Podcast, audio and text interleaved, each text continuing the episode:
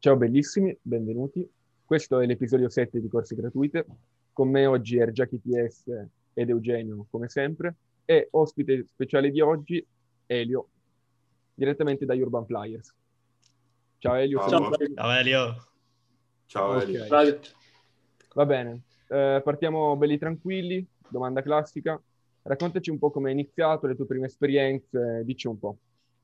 Allora, io ehm, ho, ho, iniziato a 16 anni, nel 2015, e ora ho 21 anni, sono vecchio. no, però ho iniziato, um, eravamo a scuola io e un mio amico, abbiamo iniziato a guardare video dei, del team Farang. E il primo è stato un video dei team Farang in un centro commerciale, non so se avete presente sì, forse l'ho visto, sai. E ci ha gasato di brutto, noi volevamo tipo andare il giorno dopo nel supermercato locale a fare, fare ste robe, ma ovviamente eravamo scarsissimi, non sapevamo neanche da dove iniziare. Però pian piano poi abbiamo iniziato a, sai, i, i primi movimenti, a provare le cose.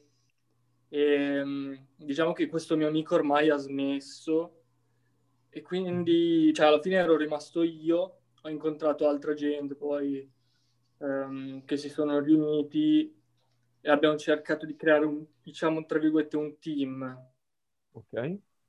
E infatti ora il team di or, cioè attuale, è totalmente diverso da quello iniziale. Ma tu comunque infatti... eri tra i, tra i founder del... Come? Dei, tu eri tra i founder di Urban Flyer. Sì, ero tra i due, eh, tra i due founders, e... però appunto sono rimasto solo per vari motivi. E quindi mh, ora siamo proprio totalmente una, tra virgolette, un team eh, diverso. Quindi. E com'è che si sono aggiunti tutti gli altri nel corso del tempo?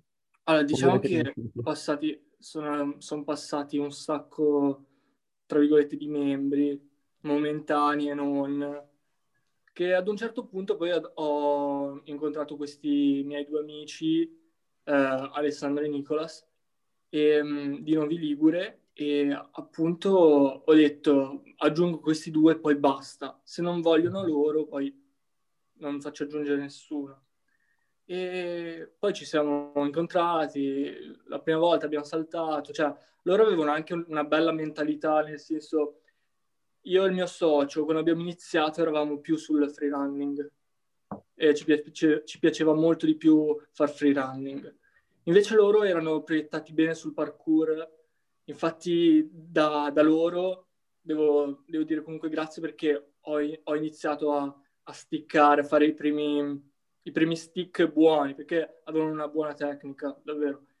E quindi, quindi tu all'inizio ti concentravi tipo più sui flip? Sì, sì, assolutamente. Chi guarda i team Farang eh, lo vede che loro, cioè, di parkour poco niente. Che poi Sono ovviamente d'accordo. ognuno ha un'idea di distinzione tra parkour e freerunning, quindi Certo, certo. E, ehm, e, invece, curiosità, eh, a quale community vi appoggiate di solito per allenarvi? O siete una community ristretta di... Allora, guarda, parlare di community è difficile perché siamo in tre. Ok. E, e allora, ci piace molto, ehm, però lo facciamo raramente, andare a Genova perché abbiamo anche un altro del team che si chiama Alessio. Sì, sì. E, ehm, a Genova ci sono dei, dei bei spot e un altro posto vicino, però diciamo non è facilissimo da raggiungere, più che altro perché con i treni e cose così è, è Torino. Mm-hmm. cioè, potissimo saremmo, saremmo, tutti i giorni a Torino per la community, un, cioè un sacco di gente, voi pure, sì. conosciamo un po' di gente. Sì, e, gente... diciamo che, scusami, e gli attuali spot che abbiamo sono, cioè, sono un po' miseri, poi più, più, che altro con l'aggiunta di questa neve non si può saltare, mm, poi le restrizioni, cioè è difficile, sì, però sì. va bene, è un momento. Certamente. E, e, invece il tuo primissimo allenamento anche in team te lo ricordi? Una domanda che chiediamo allora, ogni tanto. Il primissimo allenamento, ti dico la verità, non me lo ricordo, però so che so che erano i, i primi allenamenti, facevamo tipo, saltavamo le scatole okay. in dive roll. E, ehm, e questo, alla fine facciamo delle cagate. Cioè, era una roba tipo ci faceva sentire un po' come se fosse un flip, tra virgolette, una roba così. Quindi noi provavamo a fare quelle robe lì e abbiamo trascurato molto, tra virgolette, le basi, perché poi le ho riprese dopo. Ok. Ma senti, eh, vi siete sempre allenati fuori? I primi flip li avete provati fuori? Oppure avevate una palestra a cui appoggiarvi? Allora, eh, io ho iniziato fuori. Ehm, I primi flip eh, c'ho un bel ricordo perché io i primi flip li ho imparati eh, sotto un ponte con... Eh, c'era una zona con la sabbia eh, veramente figa che poi anche lì hanno, cioè, si è rovinata totalmente perché essendoci il fiume l'ha, l'ha prosciugato via. Però i primi flip li ho, messi, li ho lanciati lì. E, mh, la, la, palestra l'ho toccata eh, giusto l'anno scorso, da novembre, da novembre fino a febbraio. Poi l'hanno chiusa per sfiga, cioè avevamo trovato l'unica palestra, siamo riusciti a fare 10 lezioni più o meno, però la differenza si sente perché in palestra si è molto produttivi e, e ci sta comunque. Ti, ti, ricordi come mai avete scelto il nome Urban Flyers? E ti ricordi allora, come avete deciso di unirvi? Allora, ehm, inizialmente il nome l'aveva scelto il mio, il mio socio che ora non, non, salta più. E diciamo io me lo, me lo ero fatto venire bene, cioè alla fine non mi cambiava niente, io volevo solo saltare. E um, alla fine questo team l'abbiamo deciso, tra virgolette, di fondare inizialmente perché ci piaceva appunto l'idea di team, di squadra, volevamo un po' ingrandirla. Poi pian piano con gli anni è diventato più un gruppo di amici, cose così, cioè di progetti non ne abbiamo gran... mai fatti in realtà tranne qualche maglietta che ho disegnato, però niente di che. Ah, bello, complimenti. Eh, hai mai visto Ritorno al futuro? No, sono uno dei pochi che non ha guardato. Allora, se, potessi, se potessi tornare indietro e parlare con te stesso, cosa vorresti dirti riguardo al parkour? Allora, di scaldarmi, okay. di riscaldarmi e soprattutto di seguire, di andare passo per passo, step by step, non guardare troppi video perché, ok, i video gasano, però ti possono anche portare a far troppo. Eh, un esempio è tipo due anni fa, sì, due anni fa, tre anni fa, avevo, guardando Dominic Di Tommaso, cioè mi gasava moltissimo, vedevo questi front, che ho iniziato a, anch'io a iniziare a fare questi front perché mi piaceva. Che poi sono un, un giorno ne ho provato uno di più di 3 metri, 3 metri e 50 e, e lì mi sono accorto e ho detto calma perché ci vuole tecnica, lui lo fa da più anni, io non posso andare a sparare un front di 3 metri e mezzo. Improvvisandoti. Avevo, esatto, avevo, avevo anche l'avevo un po' overruotato, quindi ho detto piano e ho cambiato un po' la mentalità, perché giusto gasarsi appunto, però bisogna riconoscere quello che sai fare inizialmente. Ok, ma noi sappiamo che tu ti sei infortunato. Ok, sì. Cosa è successo? Allora, eh, esattamente, sì, esattamente sei mesi fa stavo, stavo provando così una piccola challenge, un, un lazy pre, e da, da, sbarra per arrivare su un muretto di, di, marmo. E lì è successo quello che non, non mi sarei mai aspettato, che cioè, sono andato col piede, sono andato con entrambi i piedi, però uno l'ho lasciato leggermente indietro perché non ero totalmente sicuro, erano le prime prove. E probabilmente la superficie era veramente scivolosa e, e, la, e, credo che qualsiasi scarpa sarebbe scivolata su quella superficie. E appunto sono arrivato col piede sinistro che è scivolato e ho colpito secco il ginocchio e sono caduto e, e non potevo più muoverlo. E allora lì ho detto, per scherzare, per strammatizzare, carriera finita. Però ci stanno questi, questi, questi momenti, anche questi. Ah, ma secondo te ci potrebbe essere stato un modo per prevenire questo infortunio?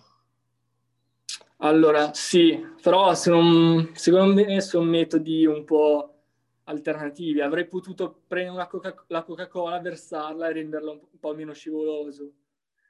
E si può fare in, in, in realtà. Devo dire che ho sbagliato io perché comunque ho detto, ma sì, lo provo. Era una challenge perché poi dovevamo cambiare un po' lo spot. Ho detto, lo voglio provare perché in quel, peri- in quel periodo allenavo quelli uh-huh. e, e fatalità mi sono proprio rotto con quello. E dopo questo infortunio hai... sei andato in ospedale, ti hanno detto di fare riabilitazione o roba del genere? Eh sì, sì, sì. Mi, mi sono operato poi due settimane dopo. E, ehm, cioè, è stata abbastanza tranquilla, anche, anche, se d'estate stare a letto è, un, è, un, è veramente un, un, inferno perché c'è un caldo da madonna, con un gesto del, che mi copriva tutta la gamba. Però diciamo che tra virgolette la cosa più, la fase più difficile è stata la riabilitazione perché è stata parecchio dolorosa. E quindi, vabbè, e infatti dalle tue storie vedevamo che stai facendo rehab, però non capiamo molto. Eh, ma più che altro eh, nelle storie non, non, non posto la, la, riabilitazione, ma mi sono messo un po' a postare delle, delle, robe vecchie, delle clip vecchie anche per me, per gasarmi un po', eh, perché mi manca un sacco saltare. E, e boh, speriamo di, di tornare presto, anche se un po'... è ancora un po' presto, anche se sono passati sei mesi. Ma eh, la, la re- riabilitazione è un processo molto lento. Che, ci sono degli esercizi che hai trovato particolarmente efficaci? Allora, eh, sicuramente inizialmente gli esercizi, quelli più efficaci, sono stati di mobilità, della mobilità della, della gamba, perché inizialmente non, non potevo piegarla. E mi faceva fare degli esercizi di piegamenti, um, de, de, di piegamento della gamba, dove dovevo per esempio appoggiare la gamba sopra il letto e spingere pian piano. E successivamente poi mi ha dato degli squat, de, delle leg in station, cioè metti dei, dei, pesi sulla gamba e inizi a tirarla su pian piano. Okay. Aumenti poi le ripetizioni e via così. E attualmente sto facendo un lavoro più monopodalico, cioè sulla gamba, faccio squat eh, su una gamba, leg extension sulla gamba, eh, dei calf, cioè più, su, più sulla gamba, più che altro perché facendo riabilitazione da solo vado molto più lento rispetto a farla in palestra. Ok, ma perché inizialmente seguiva un fisioterapista, giusto? Esatto, mi, mi seguiva un fisioterapista. Ho capito. Quando fai gli squat su una gamba sola, fai dei pistol squat oppure la seconda gamba è, è comunque è dietro e sta, sostiene meno peso? Sì, sì, assolutamente. Eh, faccio i Bulgarian che... Ok, grazie. Eh, eh, sì, avete presente. Praticamente metti la, una gamba dietro che ti sostiene perché fare un pistol squat in queste condizioni mh, mm, non lo reggo perché tuttora mi cede anche il ginocchio. Quindi perché non c'è abbastanza muscolo. E stai usando la tavoletta, mm, la tavoletta dell'equilibrio o comunque sì, la sono... tavoletta propriocettiva mi ha aiutato un eh, sacco. Bravissimo. Mi ha aiutato anche, un sacco. Anche io la trovo molto utile. Sì, più che altro, um, oltre a, raffor- a rafforzare le gambe, perché stai comunque in una posizione... Io stavo più o meno in una posizione seduta, non so come si, dica, si dice così, non lo so, però stavo in una, in una posizione tale dove eh, allenavo i quadricipiti, però intanto tenevo anche l'equilibrio, allenavo sia quello e sia l'altro, quindi era molto utile. Certo. Eh, un'altra cosa che si nota guardando il tuo profilo Instagram è la tua particolare attenzione sul tuo modo di vestirti, no? E co- come ben sai, eh, negli ultimi anni c'è stata una certa evoluzione per quanto riguarda il rapporto tra il modo di vestirsi appunto e il parkour. c'è qualche brand tra questi che ti ha colpito particolarmente? Allora, eh, di brand che particolarmente mi, mi, ha colpito personalmente sono, ce n'è uno eh, di, di, un team tedesco, GFAM. Ok. E um, secondo me loro fanno dei bei prodotti, anche creativi. E um, altri brand, um, The Montus Projects, cioè tra l'altro c'ho pure una maglietta qui. Sì. E, secondo me anche Street Media. Bravo. Street Media fa, fa delle robe veramente carine. E, e secondo me sono un po', è un po' calata, cioè personalmente, una mia idea, è tre forte calata di brutto. Secondo sì, me. Allora, per quanto mi riguarda, critica personalissima e Treforte non è mai stata al top come inventiva e design, secondo me. No, come, come design, diciamo, no, più che altro perché tra, siamo i primi praticanti di uno sport giovanissimo e stiamo vivendo delle ere. Abbiamo, c'è stata l'era dei baggy, dei pantaloni larghissimi. Eh, Secondo me sì. questa è un, um, tra virgolette, un periodo, un'era um, che si punta un po' più sul streetwear, capisci? Sì, sì, sì. Okay. Infatti molti me... brand... Esatto, molti brand si ispirano tanto allo streetwear, magari a brand uh, dello skate, uh, cioè secondo me uh, alcuni brand come The Motus Project eh, diciamo prima street media, ma anche Faren volendo si ispirano tanto al mondo dello streetwear. Sì, esatto. E, e appunto, secondo te tra, questi, tra tutti questi brand ce n'è qualcuno che potrebbe funzionare anche con il grande pubblico?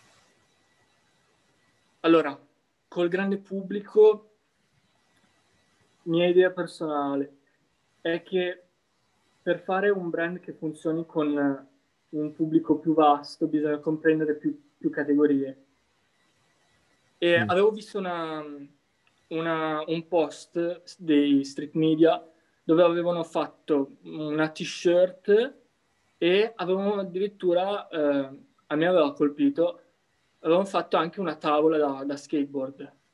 E tra l'altro ne avevamo parlato io e te. Sì, sì. E, e secondo me bisogna andare a, a raggruppare più più categorie senza rubare però, avere una, una personalità, capisci? Certo. Avere sì, un sì. marchio, che quella roba è, è, parkour. Cioè secondo me dovrebbe essere un, un modo di vestire streetwear generale, cioè che comprende certo. parkour, skate, BMX, perché sono tutti sport di strada. Esatto, eh, a me appunto piacerebbe che succeda ai brand di parkour quello che è successo una ventina di anni fa con i brand di snowboard di skateboard, per, per dire Volcom, eh, Obey, che sono emersi grazie agli sport che rappresentavano. Secondo me è un, è un buon modo perché il parkour, secondo, cioè, non so se siete d'accordo con me, ha molto poco su cui, mh, mm, su cui diciamo, uh, come posso dire, può puntare su poco. Um, come cazzo posso eh, dire? È ancora eh, troppo di nicchia. Eh, no, dicevo, um, sul fatto può, può puntare in quanto marketing, mm-hmm. può puntare su poche cose, perché per esempio certo. lo skate ha le tavole, esatto, sì, ha, le, sì. ha, un, ha, un, vasto, ha una vasta categoria di, di, prodotti che può vendere. Il parkour... Eh, ha, però una cosa cui, su cui potrebbe puntare tantissimo il parkour, secondo me, e che mm. per ora è stato fatto poco, sono le scarpe. Perché se tu mi fai delle scarpe con un buon design, un grip eh, serio, secondo me vendono. L'hanno fatto gli Storror e poi che io sappia più nessun altro. Eh, allora, di scarpe eh, ne hanno fatte, che io sappia, ne hanno fatte di Storror sì, ne hanno fatti Farang. Ah, forse i Tempest li hanno fatti fare i Tempest eh, e Jessica Flair ne aveva fatto un paio addirittura col collo alto. Sì, me ne ricordo. Io ho un commento. E, che io ho un commento sulle scarpe, perché il problema è che facendo, producendo scarpe d'amblè per una nicchia di persone, di praticanti, non si riesce ad arrivare ai costi di produzione che hanno i grandi brand, i grandi marchi. E quindi alla fine le scarpe che produci sono, mh, non competono bene con uh, i grandi marchi. Quindi c'è, c'è, poi un investimento maggiore che spesso i praticanti nel mondo del parkour non sono disposti ancora a fare. E quindi secondo me produrre scarpe adesso non, non funziona ancora. Eh, oddio, si dovrebbe arrivare al punto in cui le scarpe eh, fatte per il parkour vengono comprate anche dalle persone che non fanno parkour. Come per esempio, per esempio io mi compro un paio di Vans, ma non faccio skate. Però mi piacciono sì. le Vans, capito? Sono d'accordo. Infatti, se, se, andiamo a vedere, cioè io avevo visto per esempio quel paio di scarpe dei Tempest che avevano fatto col collo alto, aveva dei prezzi cioè, abbastanza alti. E okay. Quindi sì. E tra l'altro non ne valeva neanche la pena, rimanga tra noi, però... Eh. Ti dico, personalmente non salterei con delle scarpe così, più che altro io vado più sulle scarpe basse. Certo, sì, anch'io. Eh, però appunto su, su, questo discorso qui, eh, allora, spesso si fa questo discorso qua. Perché dovrei comprarmi una felpa dei, dei Farang a 100 dollari quando ne posso prendere una da Bershka a 25 dollari, 20 dollari e della stessa roba, no? Io invece, per dire, penso che sia molto più importante sostenere l'industria del parkour, ovviamente quando ha senso. Tu che ne pensi? Io sono d'accordo, ovviamente per chi può e ha piacere di farlo, è bello comunque sostenere um, dei brand di quello che fai, appunto. E secondo me una, una bella idea eh, sarebbe anche, parlando in Italia, eh, inventare, tirare su dei brand. Cioè, alla fine in Italia ce ne sono, secondo me, pochi. U- affermati, eh, per quello che ne so io, c'è, c'è Crap e altri non ce ne sono. Che appunto anche Crap ehm, comprende anche, eh, perché ho, ho visto fa degli, un, un, abbigliamento sia per parkour anche sia per skate. Sì, diciamo che ci aveva provato anche perché oramai Crap non fa collezioni da due o tre anni. E sì, vero, sì, c'era, c'era Crap. E poi altri tentativi se- seri non credo ce ne siano stati in Italia. No, eh, beh, seri sinceramente no. Che poi alla fine, secondo me, bisogna iniziare con un'idea e portarla avanti, fare altre idee. Cioè, alla fine nessuno nasce che ha già il nome affermato. Mm-hmm. Ricordo è... i primi... Sì? Vai, vai, vai, no, continua, continua, tu, poi te la faccio. No, dicevo, ricordo i primi vestiti che vedevo nei video dei Farang, che erano delle canotte così, con una stampa, e basta. Esatto. Cioè, loro ora penso che siano uno, di, insieme agli store, quelli che vendono di più. Bisogna farsi, tra virgolette, le ossa. Sì, è vero, ma ecco, a questo proposito, secondo te ha senso usare eh, tanto, cioè, perché secondo me ha senso usare con dei design innovativi e non magari buttare un logo così a caso? E secondo me sì, ha, ha, ha senso, cioè bisogna dare un senso a quella maglietta. Esatto. Okay, cioè, puoi, sicuramente puoi fare la maglietta del tuo team, come ho fatto anch'io, eh, e stamparci il logo, e magari eh, la gente, amici e non, dicono ah mi piace quel team, vorrei supportarlo. Però se vuoi arrivare, secondo me, a, a un pubblico un po', un po più vasto, devi, devi, dare un perché a quella maglia, secondo me. Certo. Cioè, nel caso nostro, mh, mm, fare una grafica che sia incentrata sull'urbano o mm-hmm. ad essere anche più creativi, cioè una volta un mio amico aveva ideato una maglietta per noi eh, con una scatola di, dei cereali, okay. con, eh, con, questo qua che mangiava e diceva un, tipo uno slogan eh, tipo, mm-hmm. che ti mhm. rende più forte. Però, nel senso, ci vuole anche un goccio di creatività, però senza ehm, equilibrata, cioè mantenere quello che, quello che stai facendo, cioè il parkour, però andando a prendere anche altre categorie. Cioè, è difficile però. Sì, sì, sicuramente difficile, però secondo me ha senso sempre usare. Ma e invece, Uh, tu prima mi parlavi dei pantaloni, dei baggy pants. Anche tu hai avuto il tuo periodo baggy pants? Allora, eh... sì, ho avuto il mio periodo baggy pants, ma non ho mai speso tipo 100 euro per le altre forte. Eh, però è, è finito quasi, quasi subito perché ho iniziato un po' tardino, cioè già stavano iniziando ad affermarsi i pantaloni, quelli stretti, neri, e, e secondo me è, è, durata poco il mio periodo. Sì, anche per me è durata veramente una roba come sei mesi. sì, appunto. E quindi tu ora salti con quali tipi di pantaloni? Sei pro alla tuta allora, o salti anche in jeans? Allora, a me, a me piace ultimamente, perché sono stato appunto preso anch'io da questo periodo qua di streetwear, mi piace molto saltare in pantaloni larghi, cioè cargo e, e jeans larghi, ehm, perché non, non, mi ostacolano, devo dire, anche se a volte mi dicono ma non ti dà fastidio. Cose. Essendo larghi appunto non mi danno fastidio e gusto mio mi piace molto. Sì, sì. Ma totalmente d'accordo, guarda, su questo eh, so. d'accordissimo. Va bene. E... Ehm, andiamo avanti.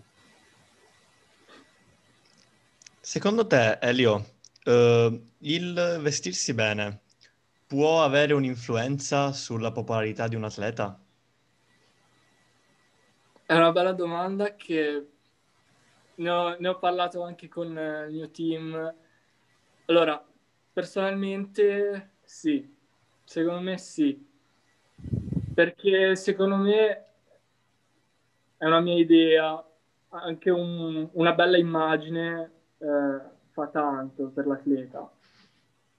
Perché poi magari c'è, c'è questo atleta magari che può, far, può fare eh, dei trick eh, buoni, discreti, e magari c'è un altro atleta che fa gli stessi trick buoni, discreti, magari con con l'ultima maglia dei Motus, degli Storror e secondo me, eh, dico anche purtroppo, perché la meritocrazia lì è uguale perché stanno facendo gli stessi trick. Eh, è, è, è, più visto l'altro con magari il brand, eh, magari capita che lo, lo, riposta al team, quindi secondo me un po' influisce, sì. Certo, eh, basti guardare, per esempio, Uh, un atleta che a me aveva colpito veramente tantissimo per come si vestiva e l'ho conosciuto così perché vedevo come si vestiva è Joe Larson. E... Ah, l'hai conosciuto? Sì, sì, sì, con... no, eh, sì, ciao, l'ho conosciuto nel ah. senso che, eh, magari, no, no, no, l'ho visto su Instagram. Adesso come fa? L'ha scoperto. L'ho L'ha scoperto. scoperto. L'ho scoperto. Ok, ok. Sì, sì. l'avevo, l'avevo, notato anch'io, Joel. E i Kipa, il, il team Kipa, ehm, tra virgolette, devo ammettere che mi hanno dato un po' quella, quella, quell'idea di streetwear eh. che, che, mi piaceva. Mi piacevano anche i loro video, comunque eh, vintage con, con la fisheye, cioè era molto figo. Cioè era sì. una cosa nuova. Molto anni 90, ricorda molto quei video di skate di fine anni 90, alcuni video dei Kipa, col fisheye stupendo. E poi anche tu ne hai fatti qualcuno col fisheye, mi ricordo. Sì, mi piace più che altro quel, quello stile, quella, mm-hmm. quella, wave lì. Che poi sì. passa, ho visto anche che vanno anche sugli skates, quindi tra virgolette non è che sono poser che lo fanno per moda. Però sì, nel sì. senso eh, è figo, è figo. Sì, di sicuro c'è una certa ricercatezza. Abbiamo notato, va bene, abbiamo notato che salti, tu salti sia con, suola, con scarpe a suola spessa che con scarpe a suola piatta. Con, cre- con che criterio le scegli? Come mai le usi entrambe? Allora, eh, ho iniziato dopo ad usarle quelle con la suola bassa e ho iniziato ad usare quelle con la suola bassa più che altro perché volevo mettermi ulteriormente alla prova e perché mi spingeva ad essere, a pulire un po' più i movimenti, ad essere un po' più leggero. E, ehm, E devo dire che prima avevo le Reebok, ce l'ho ancora, eh, ma perché le avevo viste, cioè avevano praticamente tutti gli atleti la classica Reebok nera ehm, che, che hanno tutti gli atleti e mi piaceva anche esteticamente. Ora in realtà non la, mm, non la metterei, preferisco andare sulla scarpa bassa. Però non c'era più che altro molto criterio, cioè non c'era un criterio fisso. Andavo a giorni. Um, il, la, la, scarpa piatta, per fare in modo tale che non si rovini la suola, di solito è più rigida. Quindi, come dici tu, uh, non deformandosi con gli impatti, no? Uh, oltre a proteggere un pochino meno, quindi è ideale magari per i salti più leggeri. Però non deformandosi fa un pochino meno attrito, in particolare nelle situazioni in cui non sei atterrato perfettamente. Quindi in realtà si può dire proprio che la suola piatta punisca molto di più, proprio dal, per come è fatta, essendo rigida non si deforma, l'attrito è buono solo quando arrivi perfettamente perpendicolare alla superficie, no? E, ehm, e, quindi sì, anch'io è successa la stessa cosa anche a me, che a un certo punto ho deciso di cambiare, di provare la sulla piatta, anche perché senti di più gli ostacoli sotto i piedi, questa è la sensazione, no? Sì, è molto leggera. Eh, sì. Ehm, va bene, quindi tu le usi entrambe, eh, adesso stai usando di più su- la suola piatta e immagino che se vuoi magari provare un front uh, tipo Don Tomato, quando, quando sarai perfettamente riabilitato, userai magari di nuovo le Reebok, ma mh, c'è, una, c'è una scarpa che ti è rimasta nel cuore che per te è la preferita? Allora, eh, premetto che quando inizierò a riprendere eh, userò più che altro le basse perché tenderò a fare di... cambierò un, diciamo un po' lo stile, cioè eviterò di fare troppi drop perché comunque non posso far finta di niente, questo è un infortunio cioè è stato il mio primo, però è serio. E quindi, però una scarpa che mi è rimasta personalmente eh, non c'è perché mi sono trovato abbastanza bene con tutte. Una che mi è rimasta particolarmente, forse un po' di più perché l'ho usata di più, è Asics Aron. Ok. E sono delle ottime scarpe. E, però ora vado sulle Adidas, che sono anche lì piatte, però carine esteticamente. Quindi. Capito. Certo, a Sixaron che tra l'altro ora sono introvabili. Sì. non si trovano da nessuna parte. Io l'avevo cercata e non so li trovo. Boh, hanno smesso di produrle. Io sono riuscito a prenderne un paio prima di Natale. Ah, sei riuscito? Sì, sì. L'hai già provato? fare anch'io come Elio. Anche a me piaceva fare sia suola spessa che suola leggera, sì, sottile. Mm. E le tue conclusioni in merito? Non l'ho ancora provate, siamo in quarantena. Ah beh, hai ragione, che ne so, magari ti sei messo lì sul balcone. Va bene, Elio. Eh, ultima domanda della corsa. Come fai a, a saltare in un posto così piccolo e gestire al meglio?